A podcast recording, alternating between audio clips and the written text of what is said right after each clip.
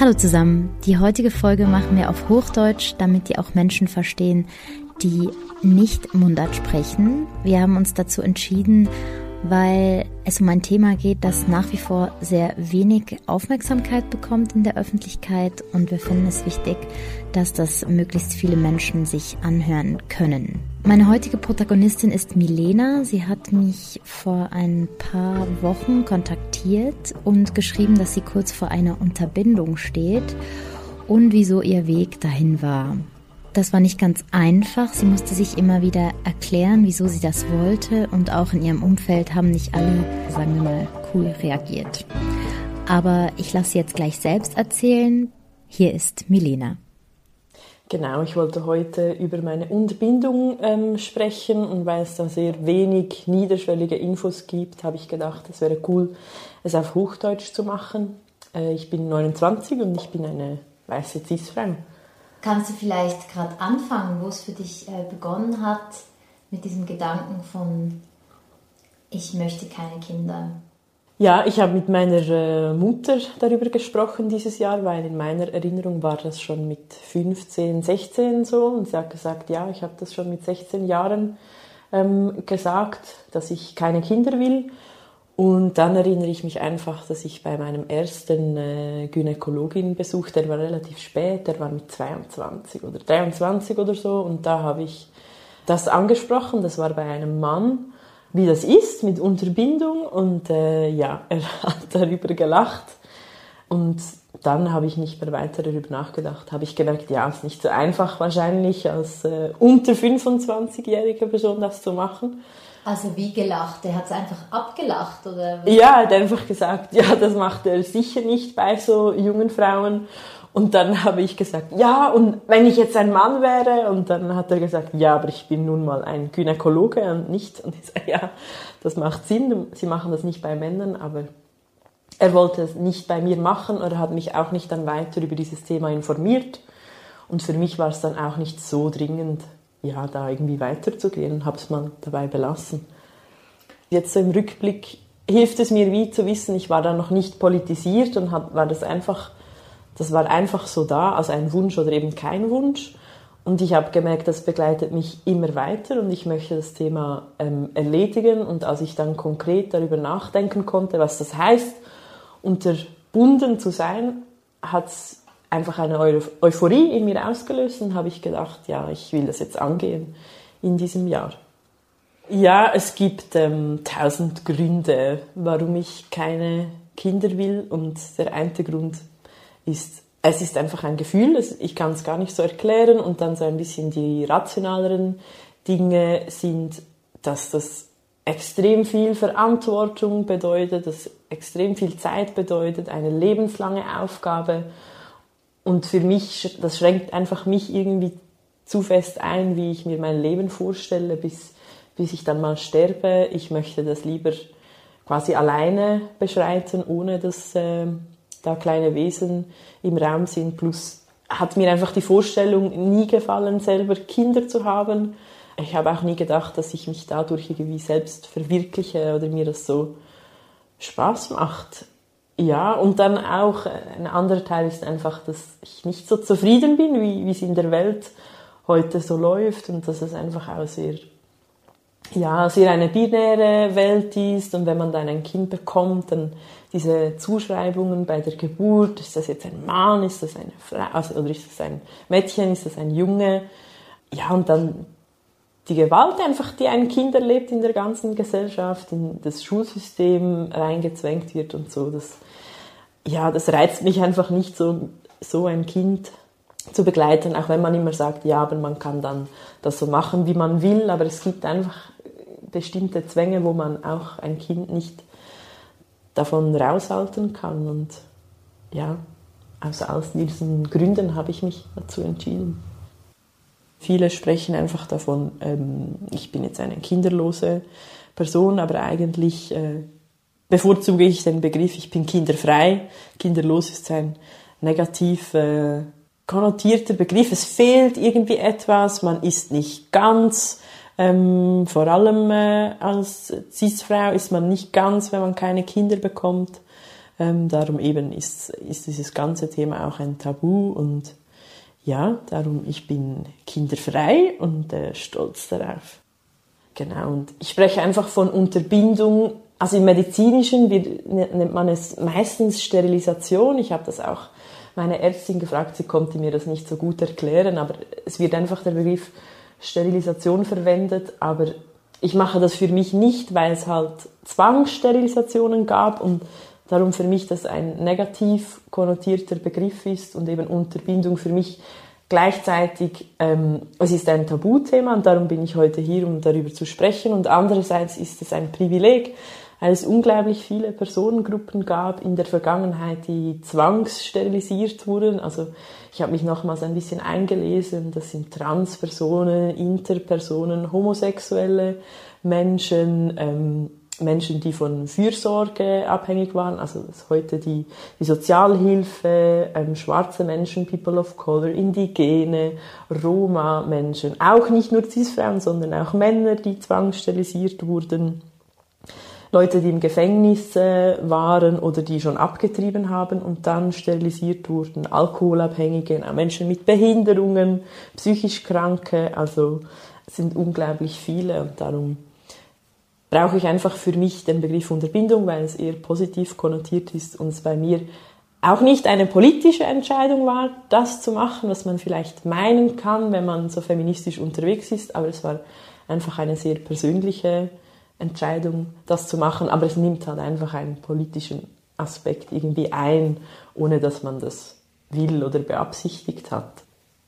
Und dann war ich einfach in diesem Jahr bei der sexuellen Gesundheit in Bern ähm, für eine andere Beratung und dann sind wir einfach auf das Thema Verhütung gekommen und dann hat sie mir so wie in der Schule nochmal vorgestellt, wie man verhüten kann und hat halt zu einem Nebensatz die Unterbindung erwähnt und ich habe dann, aha, ja, darüber würde ich jetzt gerne reden und dann hat sie gemeint, ja, okay, aber dann kommst du nochmal extra vorbei und dann reden wir dann einen ganzen Termin lang nur über das und das habe ich dann gemacht. Ich habe gemerkt, wow, es hat mich das erste Mal eine Fachperson ernst genommen. Das hat eben diese Euphorie so ausgelöst und bestärkt. Und dann habe ich mich direkt wieder bei ihr gemeldet. Ich glaube, sie ist eine Sexualpädagogin oder so, war ihre Ausbildung.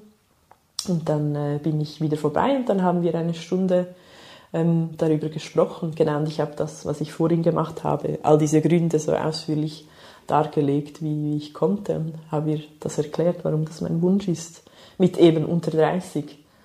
Doch ein schwieriges Thema, weil oft wird darauf verwiesen, dass man die Unterbindung macht, so ab fünfunddreißig am liebsten und am liebsten auch noch bei Menschen, die den Kinderwunsch schon erfüllt quasi haben. Man sagt abgeschlossen, aber ich glaube, man meint damit, dass man schon Kinder hat und darum eher bezeugen kann, dass man wirklich keine mehr will.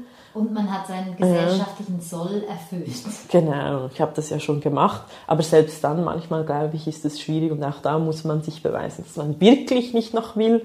Oder Leute direkt nach dem ersten Kind oder während eigentlich ähm, der, äh, wie heißt es, wenn man nicht natürlich gewähren kann, Kaiserschnitt, genau, und dann sagt, ja, unterbinden Sie mich gerade noch. Das ist teilweise auch schon wieder ein bisschen zu früh, weil man weiß ja dann nicht, wie es ist mit einem Kind. Es kommt gerade erst auf die Welt. Mhm. Also das sind so ein bisschen die Gründe, wo man sagt, deshalb wartet man bis nach fünfunddreißig. Ja, also das, das habe ich einfach so gelesen. Es geht schon auch unter fünfunddreißig, dass man das schafft. Aber ich glaube einfach, je jünger man ist, desto schwieriger ist es, diesen Weg zu gehen. Und ich hatte jetzt einfach das Glück dieses Jahr, dass ich an diese Fachstelle rangelaufen bin quasi, weil, ja, den Wunsch eben hatte ich schon lange, aber ich habe gedacht, ich habe nicht die Energie für diesen Kampf zu führen und dann dieses Jahr hatte ich gedacht, doch, ich habe Zeit und wenn das ein Kampf wird, dann führe ich den dieses Jahr. Aber äh, so ein Kampf war es jetzt eigentlich gar nicht am Ende. Also ich habe mich so, ich habe mich darauf eingestellt, dass das vielleicht ein, zwei Jahre braucht, also halt je nachdem, ob sie mir das erlauben oder nicht. Und jetzt äh, im Nachhinein, ich kann sagen, ich war im Mai oder so, an meinem ersten Termin, ja, jetzt ging es eigentlich sechs Monate, bis, bis die Unterbindung vollzogen war. Also weniger lange als befürchtet, aber in diesen sechs Monaten gab es doch sechs, sieben oder acht Termine, bis ich das hingekriegt habe. Wo musstest du anfangen? Genau, eben bei dieser äh, Sexualtherapeutin war ich zweimal und sie hat mich dann zur Ärztin geschickt, also zur Gynäkologin, wo ich wieder alles von vorne erzählen musste. Und dann hat sie gesagt, ja, also jetzt äh, wird sie darüber nachdenken und es kann eventuell sein, dass ich äh, noch weitere Abklärungen machen muss. Und dann hat sie sich dann gemeldet und hat gesagt, ja, also es wäre gut, wenn ich eine gynopsychiatrische Sprechstunde gehe bei der U P D, also bei den universitären psychiatrischen Diensten in Bern, quasi, dass sie bezeugen können, dass ich urteilsfähig bin und für, zeigen kann, doch, dass ich, ich darf diesen Wunsch haben, sie können mir den erfüllen. Ja, es war äh, nicht so schön, ein bisschen absurd, aber ich habe schon mit so etwas gerechnet und ich habe gedacht, ja, ich habe genug Kraft, dass ich das mache und ich kann das schon irgendwie hinter mich bringen. Und ich wusste einfach, dass wenn das auch nichts bringt und sie es mir immer noch nicht geben wollen, dass ich dann ähm, weiterkämpfen würde. Und darum wusste ich, das ist einfach mal der erste Schritt und mal schauen, wie das wird. Also grundsätzlich bin ich eine sehr psychisch stabile Person. Ich habe wenig in meinem Leben erlebt, worüber ich berichten hätte können und darum war es auch ein bisschen absurd, weil irgendwann ging das Gespräch Richtung meinen Drogenkonsum und was ich genau konsumiere und was für Alkohol und wie viel. Und das war einfach richtig absurd, weil ich dachte, hä, was? Also ich bin einfach hier und ich will keine Kinder. Was spielt das für eine Rolle, wie ich konsumiere? Vielleicht könnt ihr eher noch froh sein, habe ich keine Kinder. Ja, so und, und wieder alles von vorne erklären und machen. Das, das war schon sehr ermüdend. Ja, einfach mit jedem Termin wurde ich immer wie mü- müder und wütender. Hey, warum muss ich das immer das Gleiche erklären? Sie protokollieren ja eigentlich alles auch sehr aus- ausführlich. Ja, aber ich habe es dann irgendwie geschafft und überlegt. Und das Absurdeste fand ich eigentlich, wie penetrant sie fast bei jedem Termin wieder auf die hormonelle Verhütung gekommen sind. Also ich habe es ein bisschen, pro, also provoziert ist vielleicht falsch gesagt, aber ich wollte einfach noch über die Kupferspirale reden, weil ich mir das auch mal überlegt hatte. Und ich wollte auch über meine Periode reden, weil sie sehr äh, unregelmäßig kommt. Und ich einfach wissen wollte, ob man etwas dagegen machen kann. Nicht unbedingt hormonell, sondern ob es da andere Wege gibt. Aber es gibt halt nur den hormonellen Weg und darum ähm, hat das immer wieder dazu geführt, dass sie doch wieder über die Kupferspirale reden wollte oder über andere hormonelle Verhütung. Wenn ich also Periodenschmerzen habe, ich war, nein, ich habe nicht Schmerzen, das ist nicht das Problem. Und zu den hormonellen Verhütungen, ich habe mir das einfach angehört und sie angelacht und gesagt, danke, aber nein. Und so nicht weiter darüber diskutiert. Aber wirklich bis im letzten Moment hat sie das, dieses Thema immer wieder äh, gebracht. Und ich habe dann zum Beispiel auch Akteneinsicht äh, verlangt in meine Akten, weil es hat mich einfach interessiert, was die da so schreiben über mich und halt einfach auch zur Vorsorge, falls etwas wäre, aber da habe ich eigentlich den positiven Bescheid schon gehabt. Aber das war auch eine lustige Situation, weil ich habe das angesprochen bei ihr und sie war dann einfach leicht irritiert, weil das machen halt Menschen nicht so oft, auf die Akteneinsicht beruhen, sich berufen und dann äh, hat sie gesagt, ja, ja, das kann ich machen. Ich, ja, und wie mache ich denn jetzt einen Termin oder was muss ich genau machen? Ja, ja, dann können Sie einen Termin, ja, aber wo muss ich denn machen und mit wem? Und sie haben mir einfach keine klare Antwort gegeben und hat dann auch versucht, im Laufe des Gesprächs war das Thema wieder vergessen und ich musste dann wieder die Kraft aufbringen am Ende vom Gespräch. Und, ja, wie mache ich das jetzt? Und sie hat mir da keine Antwort gegeben und ich bin einfach an den Empfang und habe gesagt, ja, ich will einen Termin für Akteneinsicht. Und sie hat mich gefragt, ja, müssen Sie das Frau bei Doktor sowieso machen? Ich, ich habe gesagt, ja, ich habe keine Ahnung bei wem, aber ja, machen wir mal bei ihr. Und dann war ich dann schon die nächste Woche wieder da und die Ärztin war so, ah, Sie haben das wirklich gemacht und Sie haben schon einen Termin, Sie sind schon hier. Ich war, ja, ich habe das ernst gemeint.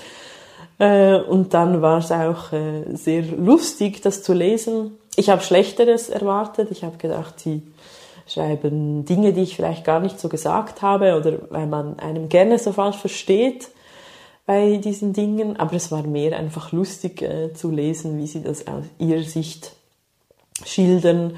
Sie hat mich gefragt in, in einer Stunde, ähm, was ich machen würde, wenn ich die Unterbindung nicht bekomme. Und ich habe dann gesagt, ja, dass ich bis vor den Europäischen Menschenrechtshof gehe. Und sie hat dann schon so gelacht, so ein bisschen ein hysterisches, lustiges, ängstliches Lachen, ähm, weil sie wahrscheinlich gewusst hat, ich meine das ernst, aber es auch einfach lustig fand. Und das haben sie auch so aufgeschrieben in meinen Akten. Äh, genau. Und auch etwas so vom Absurderen war eigentlich, dass dann ein alter, weißer Cis-Mann über das entschieden hat, dass ich die Unterbindung machen kann und einer, der mich auch nie gesehen hat. Genau, weil sie gesagt hat, sie muss äh, mit diesem Doktor so und so, mit der Klinikleitung sprechen über das. Ähm, genau, das fand ich auch sehr absurd, weil äh, ich nie mit dieser Klinikleitung darüber gesprochen habe und wow, zum Glück äh, hat er positiv sich entschieden.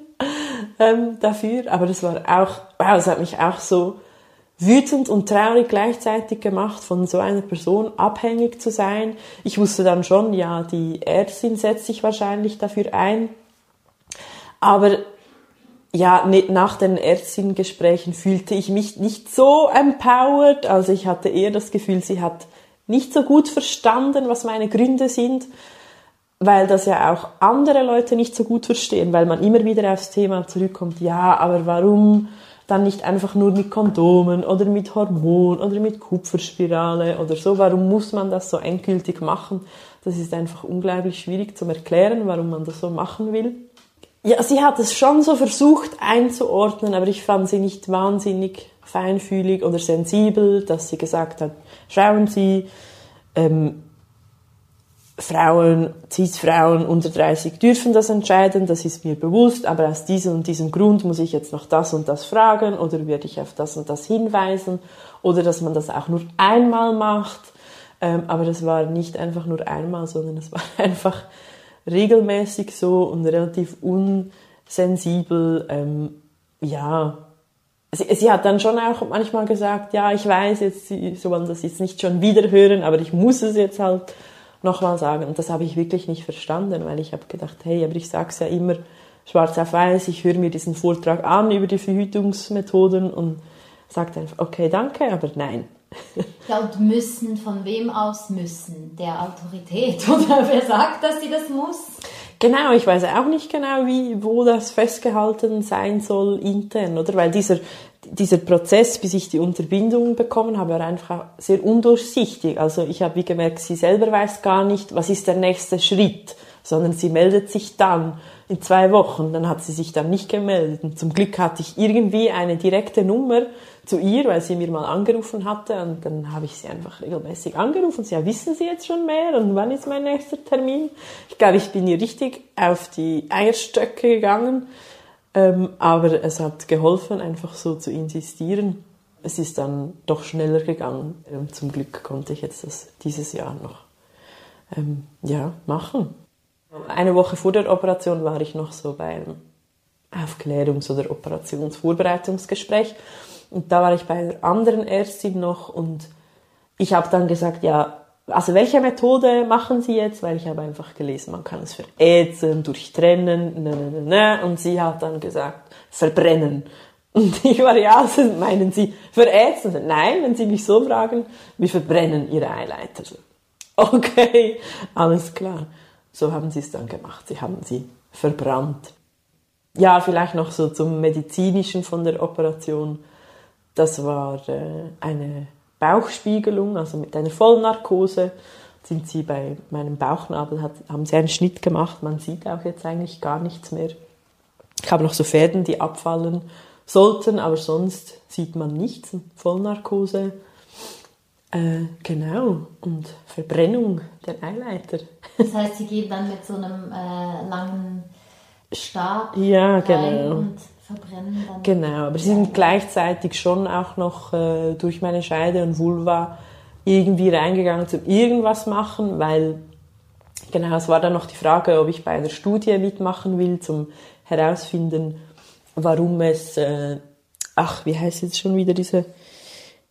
Äh, Krankheit, die... Endometriose. Genau, zum herausfinden, warum gibt es Endometriose, und sie haben da irgendetwas rausgeschabt aus mir, dass sie dann gerade noch für diese Studie rauchen mussten, und darum wusste ich, dass sie auch unten ähm, noch reingehen. Und ich habe immer noch meine Periode, das ist auch eine Frage, die viele stellen, es hat überhaupt nichts mit meiner Regel zu tun, ich habe immer noch meine Menstruation. Ja, die Operation, die Operation selber dauert so eine halbe Stunde, und sie war, ich glaube, meine war so am Mittag, und ursprünglich musste ich um sieben Uhr morgens dort sein. Da habe ich auch gedacht, was soll ich so lange da machen?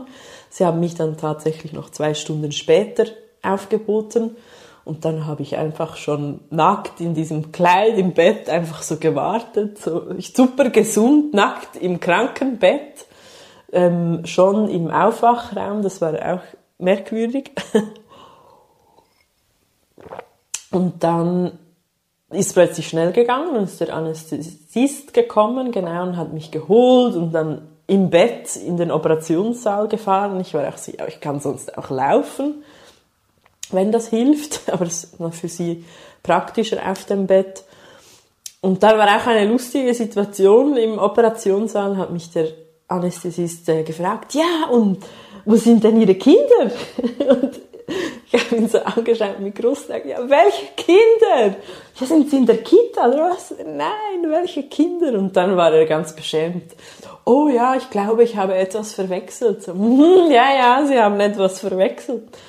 Dann hat er mir ein Medikament äh, gegeben, und ich habe mich wirklich wie auf Drogen gefühlt. Nach ein paar Sekunden, mein Kopf hat sich gedreht, und dann Die, die Narkose, und dann bin ich einfach nach zehn Sekunden eingeschlafen. Genau. Und dann anscheinend wieder im Operationssaal aufgewacht, aber daran erinnere ich mich nicht. Ich erinnere mich nur an eine halbe Stunde später wieder im Aufwachraum.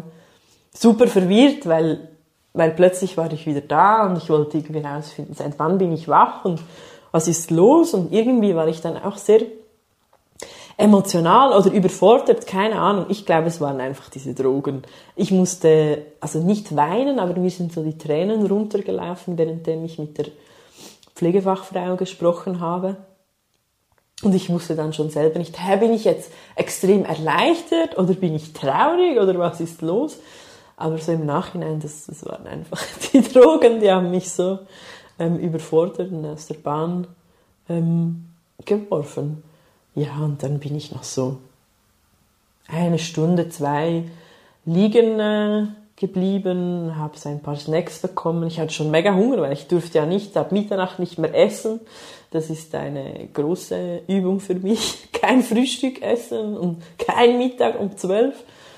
Dann habe ich diese Snacks verschlungen und nochmals irgendwie gewartet auf die Ärztin und so. Und dann haben sie mich äh, entlassen, konnte ich gehen. Dann hat mich meine Mutter äh, abgeholt und der Freund von meiner Schwester mit dem Auto. Und dann bin ich nach Hause, und dann war ähm, eine befreundete Person von mir zwei Tage einfach mit mir, bei mir zu Hause. Aber ich hatte eigentlich nicht äh, wirklich Schmerzen. Einfach, wenn ich mich gebückt habe, habe ich es gespürt. Aber sonst war ich ähm, fit, einfach äh, so ein bisschen Blutungen. Aber ansonsten war ich ziemlich fit und bin schnell wieder auf die Beine gekommen. Ja, wie lange ist das jetzt her? Was haben wir jetzt? Ja, vierundzwanzigster November war das, also eigentlich ziemlich ein Monat jetzt ist das her. Und jetzt kommt noch das Administrative mit Geld, weil jetzt habe ich Rechnungen bekommen von der Krankenkasse, aber ich habe es noch nicht so ganz gecheckt. Weil eigentlich habe ich eine Zusatzversicherung, die die Hälfte der Unterbindung übernimmt, bis zu zweitausend Franken, und sie kostet zweitausend Franken. Oder so war mein Kostenvoranschlag. Und jetzt hat aber meine Hauptversicherung geschrieben mit der Rechnung und ich weiß nicht, ob sie es einfach an die falsche Versicherung geschickt haben. Ich müsste mich jetzt noch darum kümmern und da waren es schon so irgendetwas wie zweitausend Franken. Also ja, vielleicht einfach als Tipp mit auf den Weg, wenn ihr euch unterbinden lassen wollt. Informiert euch bei den Krankenkassen, wer zahlt wie viel. Und holt einfach eine... Ich war dann verunsichert, ob vielleicht die Krankenkassen dann sagen, nein, weil sie eine unter dreißigjährige Frau sind, zählt das nicht. Aber so war das nicht. Die haben mir dann so eine Bestätigung geschickt, dass sie die Kosten übernehmen werden. Also das ist sicher das Erste, was man machen soll, wenn man sich unterbinden lassen will und nicht so viel Geld hinlegen will. Und... Genau, ich wollte noch ein paar andere Tipps mit auf den Weg geben, also gerade an Menschen, die so jung sind und die das wollen, sich sehr sicher sind, aber vielleicht auch den Schritt noch nicht mal machen wollen. Man kann das bei der Gynäkologin deponieren und sagen, schreiben Sie das auf, dass ich darüber gesprochen habe heute, oder? Weil das macht es vielleicht auch einfacher, wenn ich dann drei Jahre später wieder gehe und sage, ja, es hat sich immer noch nicht geändert. So, oder halt äh, den Gynäkologen, die Gyn- Gynäkologin fragen, ja, wo kann ich dann hin, wo soll ich dann hingehen mit diesem Wunsch? So, und ich, das Schwierige ist, glaube ich, wirklich einfach, dass unglaublich viele Gynäkologinnen das nicht machen. Und ja, man kann da schon Energie haben und Gyn- Gynäkologin um Gynäkologin wechseln, aber kann ich schon die sexuelle Gesundheit Schweiz empfehlen, dass man da vorbeigeht, weil die sich halt auf die Menschenrechte berufen, die sagen, ab achtzehn kann man das selber entscheiden und das machen. Ja, und was ich auch hilfreich gefunden hätte, wenn mich irgendwie jemand so auch emotional in diesem Prozess begleitet hätte, weil das hat niemanden interessiert, wie es mir damit ging, hat sich meine Meinung verändert oder wie fühlt sich das jetzt an, wenn es so konkret wird. Das, das war für niemanden interessant. Ich habe das dann halt einfach selber gemacht und ich habe mich so ein bisschen versucht herauszufordern und ich habe das wirklich allen Menschen erzählt, dass ich das machen werden will, äh, dass ich das machen werde.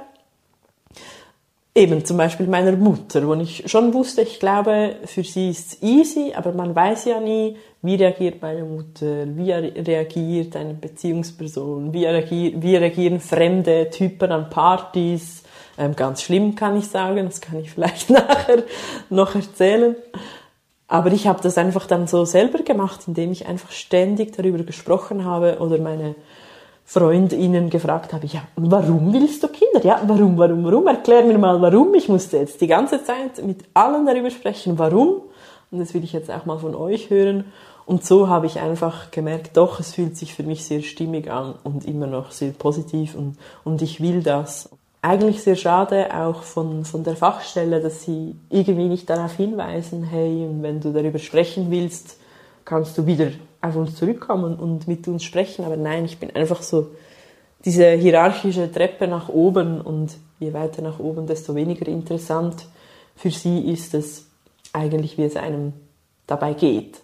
Ja, also eben, ich bin eine politisierte, feministische Person, die wahrscheinlich sehr in einer Bubble unterwegs ist und darum großheitlich habe ich sehr positive, interessierte Rückmeldungen gekriegt und das war sehr schön und stärkend auch von meiner Familie, obwohl die jetzt gar nicht so ähnlich eingestellt ist wie ich, aber ich wusste einfach, meine Eltern, das ist das, was sie mir vermitteln, hey, wir unterstützen dich immer, egal was du machst. Aber ich habe gedacht, die Unterbindung unter dreißig, vielleicht reizt es das auch ein bisschen aus. Aber meine Mutter hat mit Bravour bestanden, sie hat das gut angenommen und ähm, ja, sich für mich gefreut und wirklich gut, gut reagiert. Und auch meine FreundInnen äh, sowieso alle sehr gut. Eine Beziehungsperson hat nicht so gut reagiert, die Reaktion war einfach, ja, aber weißt du, ich habe das früher auch gedacht, ich will das nicht und ich habe das auch überlegt, ob ich das mache und ich bin jetzt froh, habe ich es nicht gemacht. Denkst du nicht, dass du es bereuen wirst? Und das hat mich einfach irgendwie sehr verletzt, so als erste Reaktion von einer Person, die mir sehr wichtig ist, aber jetzt äh, im Nachhinein hat sich die Person noch dafür entschuldigt und das hat es für mich eigentlich jetzt wieder gut gemacht. Genau, und also die, die, ah, dann war auch eine lustige Reaktion. Ein Kollege in Italien habe ich besucht vor zwei Wochen oder so nach der Unterbindung und habe ich ihm halt erzählt, dass es Neues bei mir gibt und er war einfach sehr baff, weil er hat gesagt, hä, was? Aber das macht man doch bei Tieren? Also, oder, also, oder Menschen werden doch zwangssterilisiert, das kann man doch nicht freiwillig machen. So, hä? Das gibt es als Verhütungsmethode. Also ich weiß nicht, ich glaube, er lebt vielleicht in solchen Dingen allgemein hinter dem Mond, aber er war schon, er hatte noch nie so etwas gehört und dann behauptet, in Italien kann man das nicht machen. Dann habe ich es einfach schnell gegoogelt und ihm geschickt und er, er war dann sehr überrascht. So, ah, okay, habe etwas Neues gelernt heute. Auch irgendwie geil, oder? Ja, das, das so ein Mann, der so sagt, nein, das kann man nicht. Ja, hast, genau. äh, wie bei Tieren. So unnatürlich. Ja. Oder ein anderer Kollege meinte, als ich das sagte, aber ich habe schon mit sowas gerechnet, so, also Unterbindung, also wie bei einem Mann. Und ich ja, ja, genau, wie bei einem Mann habe ich das gemacht. Genau. Ja, aber es gab eine Reaktion, die hat mich wirklich traurig gemacht, also in diesem Moment halt einfach, das war schon, also das fand ich sehr extrem, ich war an einer Party von einem Kollegen und wir haben viel Alkohol getrunken, also vielleicht für den Kontext und dann habe ich mit einem Kollegen von diesem Geburtstagskind gesprochen und der hat dann erzählt, eben er hat Kinder und das macht ihn so glücklich, blalala, und ich habe mich dann für ihn gefreut und gesagt, ah ja, bei mir ist das nicht so und ich lasse mich jetzt dann unterbinden. Und dann hat er mich angeschaut und gesagt, du bist krank. Du bist einfach nur krank. Das war alles, was er gesagt hat, mit vollem Ernst. Und das hat mich richtig verletzt, weil es war nicht mal so eine Reaktion mit, was, warum weißt du das? Und hä, hey, warum? Und äh, biologische Uhr und bla, du wirst es bereuen. Nein, es war wirklich einfach, du bist krank.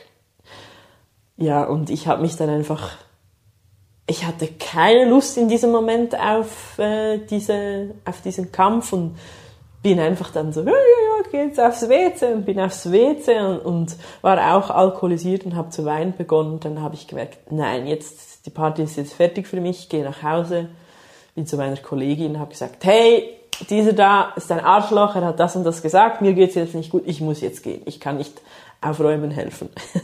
Und bin mit dem Velo nach Hause gefahren und so, auf dem Velo so geweint, bis ich zu Hause war. Ähm, genau, aber jetzt so im Nachhinein, ja, ich weiß ein bisschen, wie die Person tickt.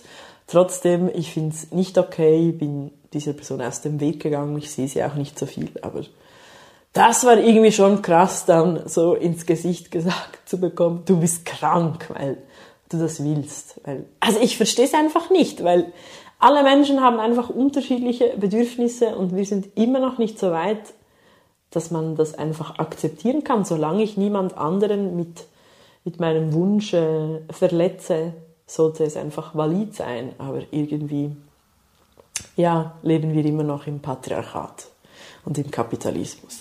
Genau. Ja, aber äh, das war einfach nur ein kleiner Schatten im Ganzen. Die meisten Reaktionen waren wirklich ähm, sehr positiv, haben sich sehr für mich gefreut. Ähm, das hat jetzt darin geendet, dass eine alte Studiumskollegin die Idee hatte, ja, komm Milena, wir machen eine Unterbindungsparty und ich feiere nie, ich feiere nie irgendetwas, ich feiere keinen Geburtstag, ich mag ähm, Weihnachten nicht so. Und dann habe ich gedacht, doch, ja, das machen wir, wir feiern meine Unterbindung. Und das haben wir jetzt vor zwei Wochen oder so gemacht.